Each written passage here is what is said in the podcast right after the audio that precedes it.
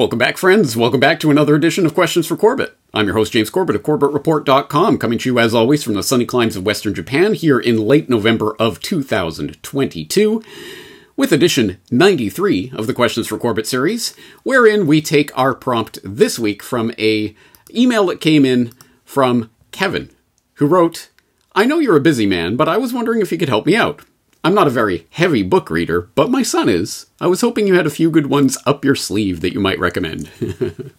well, as you may have noticed over the course of Questions for Corbett, wh- what books do you recommend? What books are on your bookshelf? Do you have any books you could recommend? Is a frequent, in fact, never ending query that comes in on an almost weekly basis, uh, sometimes more than one a week. Uh, and I have done many, many, many, many book related po- podcasts in the past. So I, rather than belaboring the point, I will just provide the handy dan- dandy link to the books tag on CorbettReport.com where you can go through all of the various book related podcasts I've done in the past.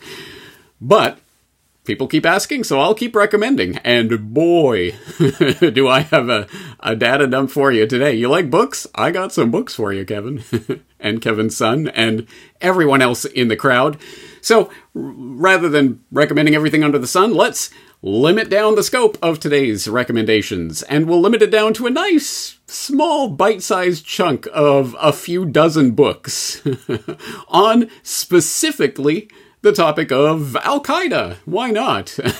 so, uh, yes, for people hung up on the title of this Questions for Corbett, this is a false flags uh, reading list, but really it's a the reading list that accompanies my False Flags documentary on the secret history of Al Qaeda, parts 1, 2, and 3. And yes, given the way the internet works, you will probably have forgotten already that, oh yeah, James released the third part, the two hour third part, encapsulating the, as the, as the denouement of the six hour documentary, False Flags, the secret history of Al Qaeda, just a couple of months ago couple months ago. That might as well have been a decade ago, right? Everyone's forgotten that that documentary exists. Well, I'm here to politely remind you that that documentary exists. That, uh, yes, the five, five and a half hours of uh, material there is, of course, available for your viewing and listening pleasure. And you can read through the entire hyperlinked transcript, the 50,000 plus word transcript of that entire documentary at any time, completely for free at corbettreport.com slash A-L-Q-A-E-D-A, corbettreport.com slash Al-Qaeda. There's the one-stop shop, as it were, for that free documentary. But if you would like a actual physical copy of that documentary, well, uh, you're in luck. I have in my hot little hands the test print of the False Flags, The Secret History of Al Qaeda 3 DVD set. That uh, this is just the test print. I'm just making sure it all lines up and looks good. But the actual copies, hot off the presses, are on their way to the Pilato's household there in uh, New uh, Mexico. So they will be there later this week. Uh, pre-orders are now available at newworldnextweek.com. You can pre-order and they will start shipping out next week. So if you're interested in getting a physical copy of this, one to hand hand around, hey, a Christmas present, why not? It is now available at newworldnextweek.com and to whet your appetite for that, why don't we start going through the dozens and dozens and dozens of books that I uh, at, that I consulted for this documentary. In fact, we will not hit all of the books that I dipped into for this documentary. There are several books that I used various chapters of or little bits and snippets of uh, in the creation of that documentary that are linked, of course, in that transcript, but that I didn't rely on or I didn't, uh, I haven't read in their entirety. So I won't go into the, those yet. Why don't we just start by, oh, I don't know, going over to the bookshelf and finding our the handy dandy 9/11 slash Al Qaeda uh, section of the bookshelf and uh, uh, getting those books and these books. and let's start going through them in no particular order. All right. Whew. That's a lot of books. And uh, oh, we ain't done. All right, so let's just dive into it. Now, as always, of course, I'm going to link up everything that I talk about. So if you didn't catch the name of that book or the author, don't worry. There will be an itemized book by book list that will accompany this at corbettreport.com slash QFC uh, dash FF Books. I know, that's a mouthful. But anyway, it will be on screen. Thank you, Brock. And you will have the hyperlinks directly to each book individually. So don't worry, you won't even have to type in anyone's name or anything like that into a search engine. You can just follow the links. So all of these books will be listed at the show notes there. Um, but let's get straight into it because we have a lot to cover today. All right, uh, first up on the shelf, why not? The new Pearl Harbor Revisited by David Ray Griffin. Subtitle 911 The cover up and the expose. Um, I am assuming that most of my regular audience will not need a great deal of introduction to this book. Um, I mean, obviously, it's David Ray Griffin's material is well known in the 9/11 truth space. I assume, if not, hey, this might be a good start starting point for some of your exploration from this. Uh, I forget what year this was published. Let's check on the fly here. Um, it was published first published in 2008. So obviously, this is the state of 9/11 truth-like information as it stood in 2008, and um, this, in fact, um, was is sort of a companion book to the New Pearl Harbor. The New Pearl Harbor Revisited is kind of extending and updating some of that information from the New Pearl Harbor, which I think came out in 2004 or something along those lines. Um, so this was newer at the time information. Anyway, lots and lots of stuff, and I have stuff highlighted and s- certain things that made it into the documentary pieces of information. As I say, for people who are interested in sort of a general 9 11 Al Qaeda outline of 9 11 truth, at least as it stood in 2008, this is. This is a pretty good guide, and it's got a lot of footnotes and uh, and research, which obviously, from my perspective, is important. Um, let's go to the uh, why not? This should be on every false flag reading list, shouldn't it? The 9 11 Commission Report. As I have noted many, many times, it's surprising to me how many people talk about the 9 11 Commission, but do not have not actually read the 9 11 Commission Report. If you are serious about actually learning about the official story of 9 11, I would suggest it is worth your time to read this report. And in fact, it is important to know the certain buried nuggets of information that are contained in here if only buried in footnotes, like footnote 44, chapter 6, was it? I'm not going to remember off the top of my head, but I did cite it, for example, in the documentary itself. Um, there is some important information in here, and there's a lot of torture testimony, of course, as I talked about in my recent podcast on torturing the truth. Yes, of course, much of the 9 11 Commission did source from torture testimony, and that, that should be kept in mind at all times when reading through this. But as I say, if you want to know the official story, I think you should probably familiarize yourself with it. It is worth your time if you are serious, a serious student of 9 11, shall we say. All right, so uh, while we're going through mainstream sort of stuff on this, why not uh, go to another source that is widely known, widely cited, The Looming Tower by Lawrence Wright, uh, subtitle Al Qaeda and the Road to 9 11.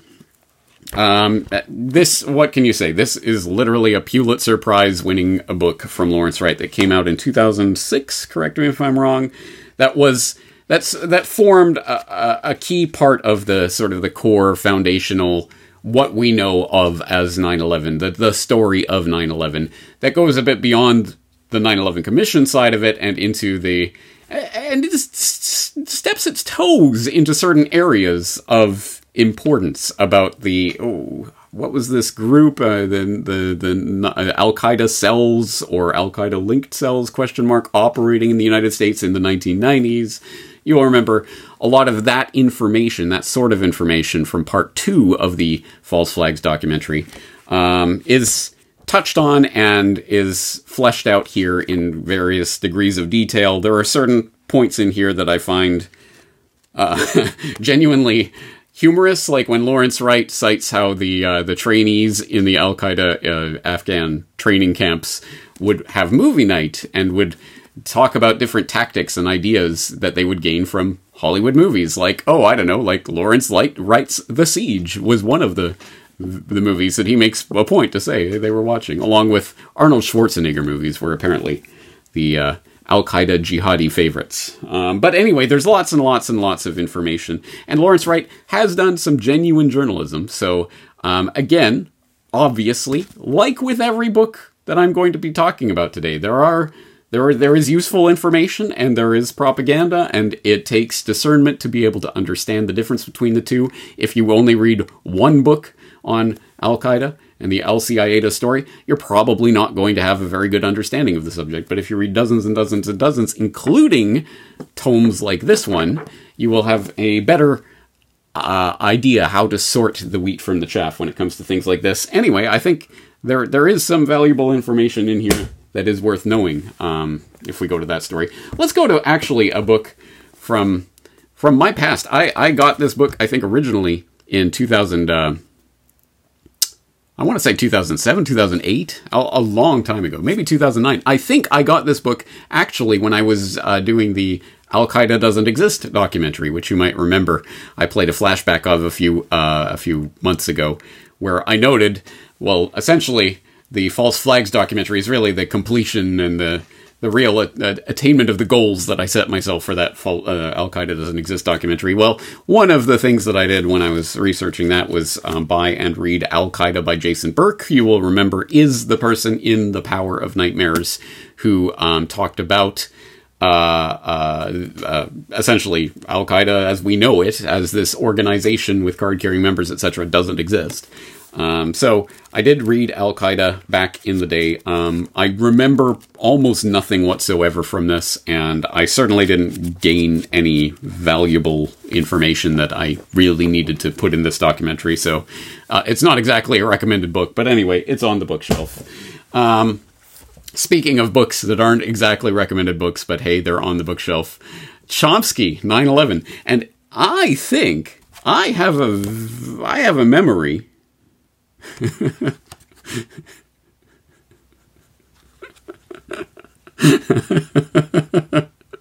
this book this book is signed hugs and kisses noam chomsky. And uh, i i think that's my own writing. I guess that was a joke that i i don't even remember that.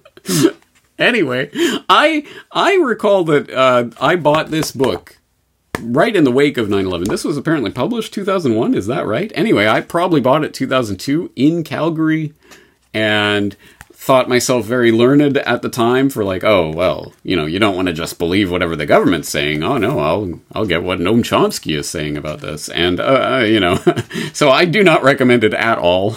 I, it, this is just pure propaganda. But one point i'm pretty sure it was chomsky that made the point that who benefited from 9-11 absolutely every authoritarian power structure on the planet benefited from 9-11 and everyone suddenly thought yay you know now we have a war on terror. Well guess what? Our struggle against whoever our enemy of the moment is is the war on terror. We're with you america. And i'm pretty sure it was chomsky who made that point. I don't remember if it was in this book or one of the interviews that he did post 9-11 that was a, an important point that i I certainly picked up on, and I have myself um, uh, uh, proffered to the audience many times that I think that's absolutely right. Yes, every authoritarian power structure in the world did benefit from the war of terror and from 9 11 uh, itself. It's just Chomsky obviously is not going to tell you the whole truth on what really happened there. If you don't know about Chomsky and his 9 11 views, uh, I have I have talked about it in the archives, so um, I'll throw in a link to um, my Chomsky 9/11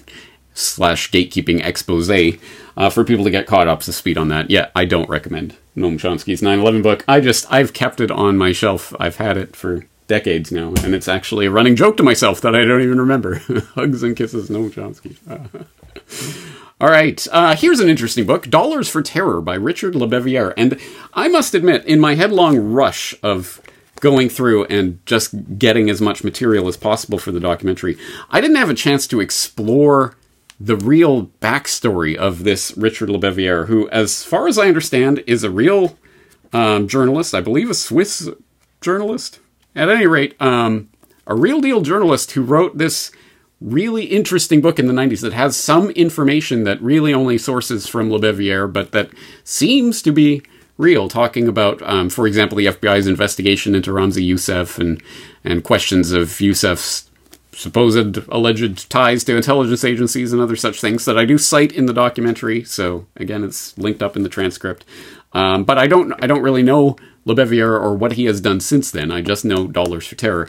Um, this is a terrible edition of the book that was clearly some sort of print on demand madness that was printed backwards slightly. It starts at the back of the book and then you got to flip to the front to continue reading and stuff. It's just, it's it's a crazy mess of a print error that I received. So I don't think I would necessarily recommend um, purchasing the print on demand version of this book. But anyway, uh, I believe it's free on online to read. Uh, there is a some site that uh, at any rate when I made the documentary there was some site that it was available for reading online in a not very nice format but at any rate it was for free so I'll try to throw that link in if it still exists um, anyway yeah, there's some definitely some interesting pieces of information about the Al Qaeda puzzle you will not get from other anywhere else, but that seems to be cited. Um, I would not say extensive. Well, there is some extensive. There are footnotes and what have you, but some of the most tantalizing claims seem to only source from Labévière. So, hmm, take it for what it's worth. Um, uh, let's look at Black 911 um, by Mark Gaffney. Um, now, you will remember I interviewed Mark Gaffney about this book back in the day. So um, there's that. And uh, a lot of really interesting and good information from a number of different perspectives. Sometimes kind of surprising that he would go into, for example, a, ta- a chapter about AIG, American International Group, and really get into their, their background and what have you, um, tying that into the financial shenanigans surrounding 9 11 and things like that. And then other things that um, that I, I I haven't really seen any other 9/11 researchers picking up on, talking about um, the Koch deception, the CIA's other money laundering banks, and uh, Nugan Hand, and how those types of shenanigans play into this BONY and the Fed, um, but also things that people probably do know more about uh, the shoot down um, Hani Hanjour's miraculous flying abilities, um, remote control 911, uh, the insider trading, um, and uh, various other explorations. There's a lot of good information in here. Um, I would definitely recommend it for any serious 911 researchers. So um, check that out. Check out my interview with Mark Gaffney if you're intrigued by that. Um, the watchdogs didn't bark. Yes. So people will know uh, from a couple of my interviews that I've done on the False Flags documentary. Uh, the Watchdogs That Didn't Bark is definitely something to have in your arsenal. It's by uh, John Duffy and Ray Nowosielski, who are a couple of independent filmmakers who were the ones, I believe, behind 9 11 Press for Truth, which was a core documentary from, I believe, 2004. 2005 maybe that's uh, it was an early 9-11 documentary that goes into some of the really rock solid information based on um, the history timeline, history commons, uh, t- history commons timeline of 9/11, um, and goes through some of the incredibly important points about the development of the War of Terror, um, for example. So, um, and, and the Watchdogs didn't bark is essentially the story of how Duffy and Nowosielski found themselves in, in, in, in an interview with Richard Clarke that they were recording that turned into Richard Clarke suddenly telling them about, oh, by the way, and I think the CIA were covering up uh, these these hijackers, and I think they were trying to flip these guys, and suddenly this entire story was essentially dropped onto their laps, and there's a whole other story about the podcast that they tried to make and they were threatened with legal action by the CIA for releasing it, who is Rich Blee, because they were going to name Richard Blee as one of the people in the bowels of the CIA at that time who was who has an important part to play in this whole story that I do talk about in the documentary. Anyway, there's a whole story behind that that I've talked about in the past. But uh, the Watchdogs Didn't Bark is ultimately the book that sprang from that project. Um, they never ended up getting their documentary on it made, although, as obviously you've seen, that Richard Clarke footage, that interview footage, is available online. But um, they have a number of interviews with key players in this story um, th- that tells some important po- points. In fact, this and ooh, this book Disconnecting the Dots by Kevin Fenton are uh, swirling around some of the same subjects. Disconnecting the Dots is essentially an entire book about what was summarized in footnote 44 of whatever chapter 6 of the 9-11 commission report the, the deepest mystery of 9-11 according to the 9-11 commissioners anyway um, regarding the movements of uh, uh, al-hazmi and al-mihdhar um, in the year, year and a half prior to 9 11 and the Malaysia summit and uh, the deliberate disconnecting of the dots that absolutely we can 100% on the record prove that the CIA knew about and actively suppressed information on people, the, the discovery of whom would have completely foiled the 9 11 plot. Whatever you think that plot was, the exposing of these patsies, these dupes, these toys, whatever role you think they were playing in whatever plot did or did not exist, um, the exposure of that would have completely upended the plot itself. And this is the absolute ironclad, step by step, 100% detailed story, the deep dive uh, into that incredible story. So this is a few hundred pages. You will note that I essentially summarized these few hundred pages in, oh, I don't know, what, certainly not more than 10 minutes of screen time in the documentary, probably like five minutes. Absolutely ridiculous. Um, uh, clearly ridiculous. So, anyway, absolutely must read. This is an incredibly important book for serious scholars and students of the 9 11 story. Uh, the Watchdogs Didn't Bark um, covers a lot of the same material, but there's other material in here as well. Um, I'd say they're both worth your time and attention. Um, speaking which, uh, Peter Dale Scott, The Road to 9 11 Wealth, Empire, and the Future of America. Now, uh, the title might make you think this is a 9 11 truth book, but uh, it certainly starts out in way past uh, a few decades before 9 11. Um, and, and talks about things that you wouldn't necessarily expect to find in here. I think this was really a project that Peter Dale Scott had been working on for many years, and 9 11 kind of happened and became part of that project. That's my understanding of this anyway. Um, so it wasn't necessarily a 9 11 book, but it does obviously get into 9 11 towards the end. Um, but in the early bit, actually, uh, it, I find it extremely useful for getting uh, a, a really vivid sense of the internal machinations of the deep state, which we tend to think of as, again, it's just this one monolithic thing and everyone's on the same team and they all share the same script and they're all working the same agenda. No, not necessarily. And uh, he goes into specific detail of some of the different groups that were operating, for example, during the uh, Nixon. Uh, Nixon slash Kissinger era, and what their disagreements were, and how they played out, for example, as they went on into the, the Carter era and then the Afghanistan uh, invasion and the different groups that were at play in that. Um, he goes into some very interesting detail that I haven't seen covered um, by a lot of other researchers, and then gets into BCCI and uh, uh, the origins of Al Qaeda in Afghanistan and Al Kifah and things like this. He does mention, I believe, Ali Mohammed in here, but it's not a it's not a it's not a thorough treatment of Ali Mohammed. But anyway, definitely worth your time. Um, I believe this came out 2006. Uh, 2007. So again, there's a lot of 9/11 related information that isn't in here that came out after this was published. Um, but I would say it's a it's a handy book to have on various aspects of what I cover in the documentary.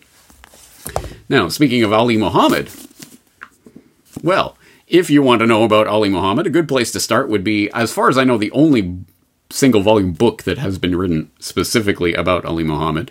Uh, Triple Cross How Bin Laden's Master Spy Penetrated the CIA, the Green Berets, and the FBI by Peter Lance, who is also the author of 1000 Years for Revenge. Um, boy, yeah, if you want to start diving into the Ali Muhammad story, this is the this is the book to do it. It's uh, how many pages? Something like uh, 500 pages, 500 and change, and goes through the entire life story, the unlikely, incredible life story of what, again, as I've referred to many times in my interviews about the uh, False Flags documentary, this is one of those things that it's just, it's absolutely incomprehensible. This story is totally, utterly insane if we were to take the 9 11 and Al Qaeda story at face value. There's no way to explain it. That's why it's just never brought up. How many times have you ever heard a mainstream talking head ever talking about Ali Muhammad and his connection and what was going on there. Pretty much never. Pretty much never. Um, and consequently, because the dog is always chasing the tail, the independent media is always talking about whatever the mainstream media is talking about and completely and utterly has ignored the Ali Muhammad story. So, as I've pointed out many times, I've heard from numerous people. I've never heard about Ali Muhammad. How did I not know this story? Uh, good question. Anyway, this would be a good place to start getting up to speed on it. I don't, I do not uh, believe that well, there are certain conclusions and certain things that Peter Lance comes to that I do not agree with, but at any rate, he has certainly done his homework and has an incredible amount of detail in here that comes from original research, first-hand interviews with many of the people involved, etc. So definitely, definitely, if you are interested in the Ali Muhammad story, you need this book on your bookshelf. All right, moving right along. Why not? Uh, the 2001 anthrax deception. Speaking of previous Corbett Report guests, Graeme MacQueen, who you'll know I've had uh, the opportunity to cite on a couple of recent podcasts for various things that he's written. Well, you will also remember that I had the chance to interview Graeme MacQueen about the 2001 Anthrax Deception back when it was first published. And it is a, uh, a relatively slim volume, 200 pages of relatively large type, so it's not a it's not an incredibly difficult read. It's uh, it could go fairly quickly, and but it does go into uh, as much detail as you could want about the anthrax investigation and what came of it and what didn't come of it and where it stands. A- anyway, you can see my interview with Graeme uh, MacQueen for more details about this, but definitely an interesting part of again something that's only mentioned really in passing in the uh, False Flags documentary, but an incredibly important part of the broader story of the developing war of terror. That is worth your time and attention. All right. Uh, uh, if you're interested in that war of terror, of course, uh, Fool's Errand by Scott Horton, who again I did interview, so you can go back and rewatch that interview if you want more details about what's contained in this book, but essentially details about the war in Afghanistan, how it developed, and then how it was waged. Um, obviously, published a few years ago, so this was while the war was still actually going on. Um, anyway, lots and lots of information about the Afghan war and various players involved in it. Uh, the Commission, The Uncensored History of the 9 11 Investigation by Philip Shenon or Sheenan. I've never bothered to learn how to pronounce his name. Anyway, that guy. Um, which from from this book, there are some details about the 9/11 Commission report that um, are still. I was going to say widely known and cited in the 9/11 truth community. I'm not sure there exists a 9/11 truth community anymore, and I'm not sure what they widely know or cite anymore.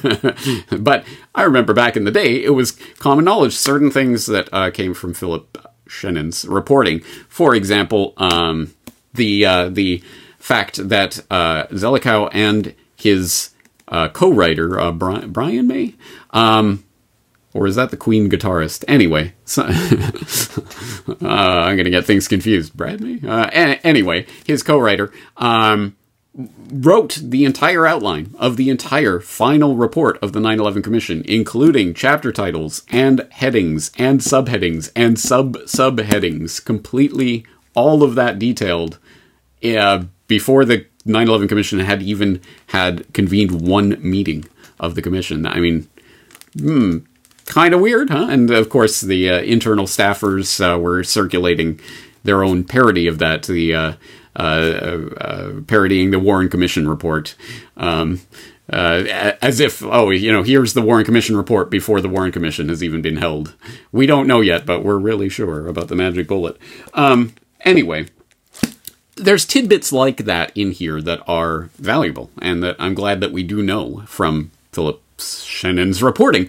Um, however, having said that, this is, I mean, you're not going to get the super real inside scoop on the 9 11 Commission and what it was really doing. You just get some of the glossy internal politics, essentially, of the commissioners and things. You don't get deep dives into the fundamental conflicts of interests, the torture testimony, you know, the real hard hitting details. So it's it's a mainstream expose, I guess we could say. Um, limited hangout. More to the point. All right, here's an interesting, interesting book. The 9 11 Investigation, Volume 1 by J.M. Berger. Is there a Volume 2?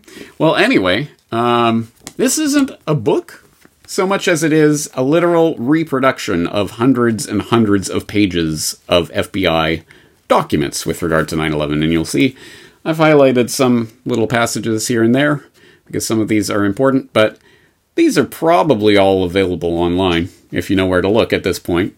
I, I, would say they are available online at this point. But hey, they've been collected into this handy dandy volume, which you can purchase from J.M. Berger of IntelWire. Well, anyway, uh, I yeah, I could not recommend this for anyone but the deepest of deepest deep dive researchers in, into 9/11. And a- again, at this point, I'm I mean, these documents have been have been released, have been combed through.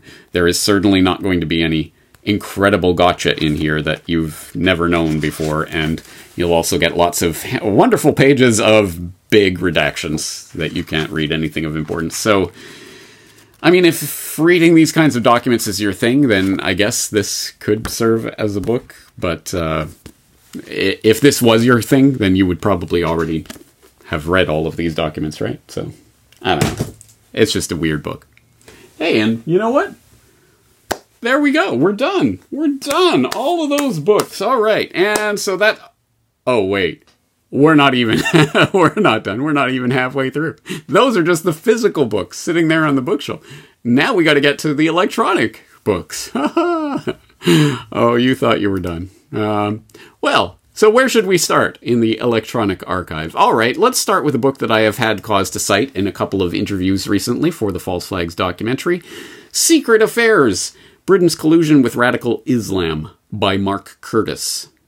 Now, as you will know if you have listened to those interviews where I have referred to this book, it is an excellent, very well researched, very valuable resource, especially, obviously, as you will see from the title, given Britain's collusion with radical Islam. It's very much a focus on the British government um, throughout throughout the centuries and its relation to radical Islam. And there's a lot of good information in here, including a lot of original research, um, actual deep diving into the FCO um, uh, archives, documents that are not pu- published or available online. So it was a very genuinely helpful resource, especially for part one and sort of that deep background that I was doing in part one. But I think it would be relevant and interesting to anyone who's interested in this subject matter.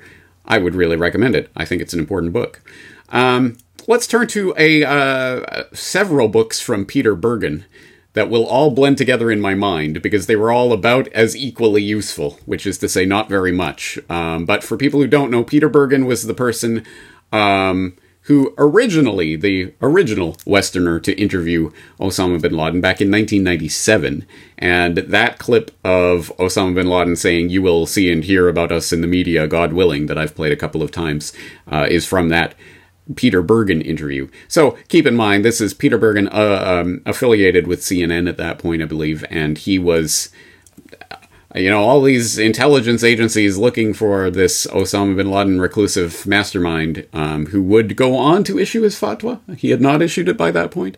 At any rate, um, was certainly becoming an enemy of the United States at this point, but it's Peter Bergen who gets blindfolded and taken out into the, the wilds of Afghanistan and gets to meet this uh, this this particular person. Um, and that was a year before the the meeting um, in 1998 with ABC that I pointed to at the beginning of the documentary. Anyway, so Peter Bergen considers himself a bit of a Osama bin Laden expert, I guess, these days, and so he has uh, produced a few books uh, about Osama bin Laden. Um, one of one one of them that I read was "The Rise and Fall of Osama bin Laden," and again, it's just sort of the it goes over the broad arc of the Osama bin Laden story, the official parts of which, obviously. Um, and there's there's details in there that are interesting uh, and important, but again, nothing that's going to be mind blowing. If you're deep deep into the research of this Bin Laden character, you'll probably want to know, at the very least, the sort of basic um, functioning of the the mainstream story. But as I say, nothing that's going to blow your mind um, in here. Although I did find it particularly funny this one passage where um, uh, he uh, talking about when he came back uh, from Afghanistan for a brief visit in 1986 back to um, um, Saudi Arabia, and he urged an audience in Jeddah to boycott all U.S. goods, for example, even American apples, because he believed that without the support of the United States, Israel couldn't exist. He banned his own family from drinking Pepsi and Coca Cola, though some of his children would continue drinking American soft drinks behind his back. So there you go. Even Osama bin Laden couldn't keep his family in check, as it were. Anyway, you know, take that for what it's worth. Another Peter Bergen book that I read, uh, Manhunt the 10 year search for bin Laden. Again, obviously talking sort of the mainstream narrative of bin Laden slipping away after Tora Bora and where and how he ended up in Abbottabad and that raid and all of that. So, again, official story kind of stuff. And uh, finally, Holy War Inc., which I read an abridged version of that's available as an ebook. And again, a lot of the same sort of stuff. So, uh, I would say nothing particularly mind blowing in there, nothing very vital. If you're deep into the research, you might want those books. Otherwise, not really worth your time or attention. Uh, let's turn to J. Michael Springmann, author of Visas for Al Qaeda. I'm sure my regular audience will know about this book because I have, for example, interviewed Michael Springmann specifically about this book when it was first released. I've talked to Michael Springmann on a couple of occasions. He was featured in the 9 11 Whistleblowers series, so I'm sure you know the bare bones of his story by now. But if not, and even if you do know the bare bones, you might want to know some of the actual detail, and he goes into detail in this book, naming names and talking about the specific events that led to him being at that consulate uh, in Jeddah, and then the subsequent uh, events that took place there, and um, essentially passing visas for Al Qaeda um, at the CIA's request. A, a, fascinating, important part of the whole, the bigger 9 11 picture. So I will uh, commend that to your attention, uh, as well as my interview with Springmann about the book. Um, another very, I think, valuable um, resource was Ali Soufan's The Black Banners, which was originally published, I believe, over a decade ago in a heavily redacted form. Um, because, like all FBI workers or CIA workers who leave the service, they have to get their books essentially screened by the government for official secrets and redacted as need be. There has since been an unredacted or a less redacted version that has since been released, the sort of uncensored version. Um, so uh, that is the one that you'd probably want to be picking up these days. Um, but obviously, Ali Soufan, for people who don't know, was uh, a lead FBI investigator who took over after John O'Neill left FBI to take up his post at the World Trade Center days before 9 11. Uh, he ended up taking over that investigation. And then, obviously, he was on the 9 11 trail after that. Um, obviously, he was an FBI investigator, so this is not going to be an inside job type of story, but he does have valuable information about the inner workings of the FBI investigation and how it was hampered and by whom and in what ways and some very interesting and uh, salacious leads along those lines if you're thinking along those lines and a lot of good information just generally about sort of the background and what have you so um, i did cite the black banners several times in the documentary i think it's it's worth your time um, it's an interesting story uh, here's another J.M. Berger uh, book. We read the, or we were looking at that 9 11 investigations. Uh, uh, where'd that book go? The 9/11 investigation, Volume One. Remember the uh, the documents, essentially the FBI documents that he printed online. Well, uh, I also consulted a different book of documents by uh, that J.M. Berger compiled. Beatings and Bureaucracy: The Founding Memos of Al Qaeda, which uh, is a uh, it's a compilation of documents that were seized from the Sarajevo offices of, and I'm going to forget the name of this, the Benevolence International Foundation, the Al Qaeda linked charity that was raided um, post September 11th, and a number of documents were seized and um, were then scanned, pages in Arabic. And these pages represent some of the the earliest reports of the founding of Al Qaeda and its early years. So um, there's there's quite a few in here that have been obviously translated, and if you are a researcher and you're interested, apparently, well, and in the introduction, J.M. Berger gives an email address that you can write into if you're a scholar and you want to do your own translation of these documents. He'll send them to you or something. So these are apparently translated by the well, I believe. At, any rate, they were provided by the Justice Department. I'm not sure who did this translation for this edition, but um, uh, I, I don't know the, the provenance of that or how it came into J.M. Berger's hands, whether they are widely available online or whether these are only available through this book. Anyway, here they are, and specifically the document that I referred to um, in the creating of the documentary was the founding of Al Qaeda, August to September 1988, um, which is a document that talks about the people who were there at the meeting when they were first talking about the founding of this um, organization in August of 88, and then the requirements to enter Al Qaeda, the pledge that I cite in do- uh, part one, all come from this document. So, again, uh, probably th- this is not light bedtime reading. This is documents, translated documents of Arabic um, memos and things that were related to the founding of Al Qaeda. Um, just pure information, essentially. Uh, all right, Steve Coll wrote a book called Ghost Wars The Secret History of the CIA, Afghanistan, and Bin Laden from the Soviet invasion to September 10th, 2001.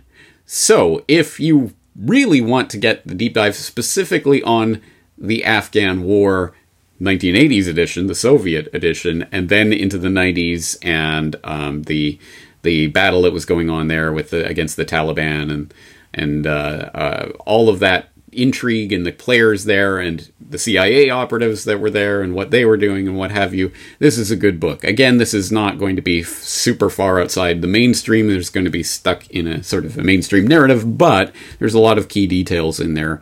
Um, it's pretty extensive a lot of information. I would uh, recommend it if you're interested in the subject. Um, another book along those lines by Gary Berntsen, Jawbreaker The Attack on Bin Laden and Al Qaeda, which I'm sure you will know by now. Um, if you saw the documentary, for example, I did have a little clip of Berntsen in there and um, did hear his side of the story of the miraculous escape of bin Laden from Tora Bora. How did that happen? Well, Berntsen has the inside details. Essentially, he was literally prevented from going after bin Laden by his superiors. He swears he could have done it quite easily if he had just been given the resources, but they refused, and bin Laden got away. Um, so make of that make of that what you will. But anyway, if you want the inside story from the person who was actually there, um, this is this is it. Obviously, take it with a grain of salt, being an ex-intelligence official. Um, uh, a book that I did cite, uh, for example, I, one of the read-alongs or the watch-alongs that we were doing, I think, I think in the Q and A uh, part of the the watch-along, um, there was a question about the the WMDs in Iraq and why didn't they just plant some? And I did talk about that story that that has made the rounds and probably still circulates among some people. They did find WMDs, and it did turn out they were right all along. I guess the neocons were right, uh, which is baloney. And I did point to enough already. Time to End the War on Terrorism by Scott Horton. Um, he has a chapter in there that goes in depth into that. Um, particular piece of propaganda, amongst other things re- related to the Iraq War run up. So, definitely um, some good information in there. Moving right along, uh, No Easy Day, the first hand account of the mission that killed Osama bin Laden by Mark Owen and Kevin Maurer, um, which is one of the first hand accounts of how we got Osama. That, uh, again, largely, I listened to the audiobook, it largely went in one ear, came out the other. Um, again, if you're looking for the real story of Osama bin Laden and what really happened there, I would say look elsewhere but take it for what it's worth. Oh, that reminds me, actually, something that I didn't have prepared on my list here, but that I did consult, and I'm not going to be able to bring it up. But uh, there was a um, an ebook, uh, a Seymour Hersh ebook that was uh, uh about the killing of Osama bin Laden, but um, word to the wise, as I found out, it was literally just a compilation of a few of his essays for the London Review of Books that can be found online for free. So do not buy his uh, Seymour uh, Seymour Hersh's ebook on the killing of Osama bin Laden because uh, it's not worth it. you can get it for free. Um, but anyway, no easy day. Not is not particularly it's a fun story, I guess, if you are interested in the story side of the killing of Osama bin Laden, but it is a fairy tale, so um, definitely not worth it from an informational point of view. And then finally, uh, A Pretext for War 9 11 Iraq and the Abuse of America's Intelligence Agencies by James Bamford. I'm sure you're aware of Bamford and his reporting over the years. Um, for example, as far as I know, the first reporter to actually report on and break the story of the release of the Operation Northwoods doc- documents, which he reported on in April of 2001 which suddenly became quite relevant a few months later. Um, so he's done a lot of important work over the years. Obviously, he is not a 9 11 truther, but um, he does have a lot of information that's of relevance and importance, especially about the NSA and what have you. And uh, so I, I went into Pretext for War with high hopes. Um, not sure they were completely met. The 9 11 portion of it is uh, certainly nothing that's going to be interesting or mind blowing for my audience. In fact, it's going to be very mainstreamy. A lot of the sort of the mainstream official story of what happened on 9 11.